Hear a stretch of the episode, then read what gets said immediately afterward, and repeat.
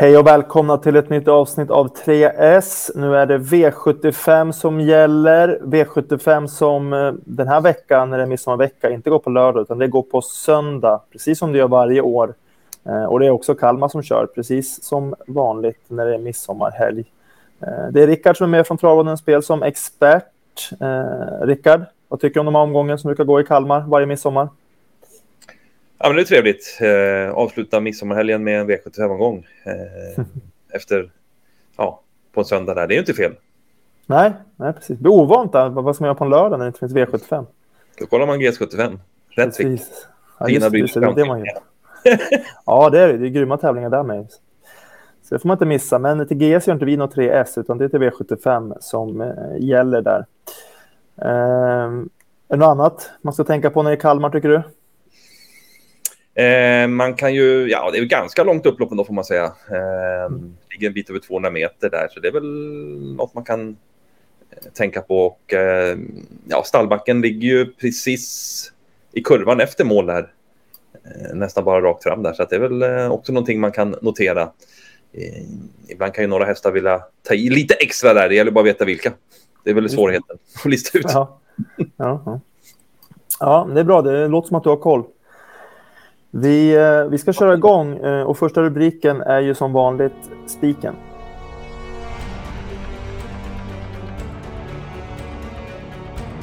Första rubriken alltså, det är som vanligt spiken. Rickard, vart har vi omgångens bästa spik? Ja, vi bläddrar fram till V75 2 där eh, fyra Kyrie Ellison står för en, inför en intressant uppgift här på söndag tycker vi. Det är ju en häst som eh, ja, förra året visade en hel del kapacitet och kunnande. Bland annat så avslutade han i fjolåret, han sprang en 12-tid över medeldistans där och eh, nej, det finns resurser i den här hästen. Gjort en start i år. Då blev det galopp.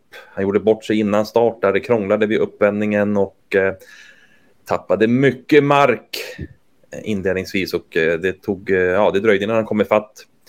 Eh, hästen sprang ju sedan väldigt fint, eh, var väl runt eh, ja, lite en och en halv, eh, en elva och en halv drygt i 1400 meter där och eh, med full fart över mål som vi ser här på upploppet. Det var ju ändå en, drygt en 10 sista 700 och han plockar längder där så att formintrycket redan då var ju bra och med loppet i kroppen så ska det väl kunna vara ännu bättre. Mm, mm.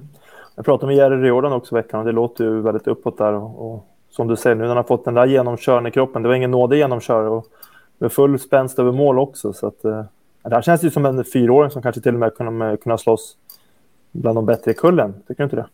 Mm, jo, så är det ju. Och eh, med, med, när han får komma igång nu så tror man ju att det är en utvecklingskurva som kommer vara ja, peka väldigt eh, brant uppåt eller vad man säger då. Så att det är ju. Ja, det känns ju spännande säsong för honom och Magnus Djuse sköt ju tumföringen den här gången. Brukar inte heller vara helt fel att lita på honom när han körde hästen sist, vilket var ju på tre starter sedan där i fjol och blev det seger. Då öppnade han faktiskt riktigt bra från spår 5 och tog ledningen. Det finns ju på kartan att det kan bli ett sånt scenario också, men som vi såg sist så går ju hästen bra bakifrån också så att det känns ju som en, eh, till de här procenten vi får just nu på 27, 28, 29 procent man ligger på när vi spelar in det här så är det ju en eh, ja, dessutom en ja, spelvärd och spelvärd, men, men han står sig bra prismässigt i procenten tycker vi. Och, ja, det känns som en bra spik helt enkelt. Yes. Spikar fyra Kyrie Eleison i V72. Sen går vi vidare till nästa rubrik som är skrälloppet.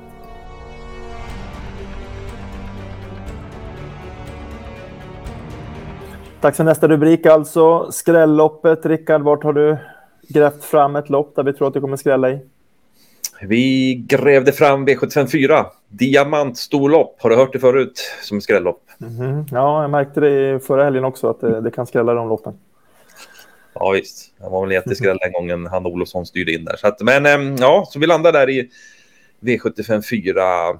Eh, ser det ut som, ja, vi är lite inne på att det kan bli skräll här och tänker väl nog gardera på här ganska rejält. Så att eh, och ska vi ta och prata om en skräll här som vi ska lyfta fram som ju har blivit väldigt lite betrodd just nu när vi spelar in det här. Det är ju nummer nio Lilo Love som vi tycker är väldigt spännande den här veckan. Mm, mm. Kul. Vad har, du på, vad har du på Lilo Love som man inte Ja, exakt. Spelarna verkar ha missat. Bara 4 procent just nu. Här. Så är det. Nej, det är en häst som jag har gått bra mot eh, tuffa gäng, eh, får man säga, flera gånger. Och bland annat senaste starten när hästen slutade tvåa på Åby. Eh, ser ju upploppet här när hästen spurtar in bra och det är ju en häst, den som vinner loppet i Riverdale Z som ju var eh, om det inte var favorit så var hon väldigt hårt betrodd i drottningens pokal i alla fall, så var det ju. Och eh, det var ju bra intryck där. Sen har det väl inte riktigt stämt till efter det. Eh, hästen blev lite sjuk och så, hostade till lite grann och så. Men nu har man jobbat på och eh, ja, fått något, ett, ett banjobb inför det här. Eh, det är ju en hemmahäst här också, det tycker jag man ska påpeka lite. Det kan jag tänka mig att man ändå ställer i ordning lite extra för att ha dem riktigt i form till den här veckan. Det såg vi om inte annat hur Bodentränarna lyckades förra veckan där och tog flera segrar. Så att eh, bra kunnande i den här hästen eh, som ju då eh, ska vara väl förberedd med banjobb och så. Så till de här 3-4 procenten så är den ju väldigt spelbar. Mm, mm. Intressant det här med hemmatränare. Det, är, det här är en stor helg för Kalmar tränare också. Man hör ju på Fredrik Persson bland annat som kanske är deras stora, stora tränare att det, den här helgen är extra, den här omgången. Så här har man vässat lite extra. Och både för Oskar Ginman där och, och Lova Lindbäcke så är det väl säkert eh, taggade lite extra till den här tävlingsdagen. Mm. Jo, men precis. Så att eh, det är ju spännande. Sen, ja, det är klart att bakspår och så, så behövs det ju alltid lite flyt. Men eh, till de här låga procenten så kan vi ju inte ha alla plusfaktorer med oss. Nej, nej. Men grymt. Vi garderar alltså rejält i V754 och missar absolut inte nummer 9, Lilo Love.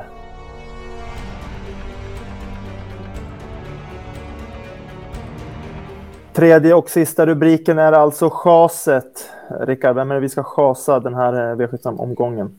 Mm, det är i stoeliten, V75 3. Där vi tycker att fem Racing Brodda inte har eh, så um, hög segerchans som att hon ska vara. Eh, ja, just nu är hon ju fjärde sträcka där och vi tror väl inte riktigt så hårt på henne den här veckan. Även om hon kommer från seger Eh, det gjorde hon ju bra där när hon vann på eh, Åmål sist och hon har ju sett ja, formstark ut eh, en tid och gjort fina insatser så. Sist var det ju vinst på Åmål då, då hon så småningom kom till ledningen och kunde vinna där. Men det var en väldigt passande uppgift på, på den där 800 meters banan där det ju är väldigt gynnsamt att springa i ledningen.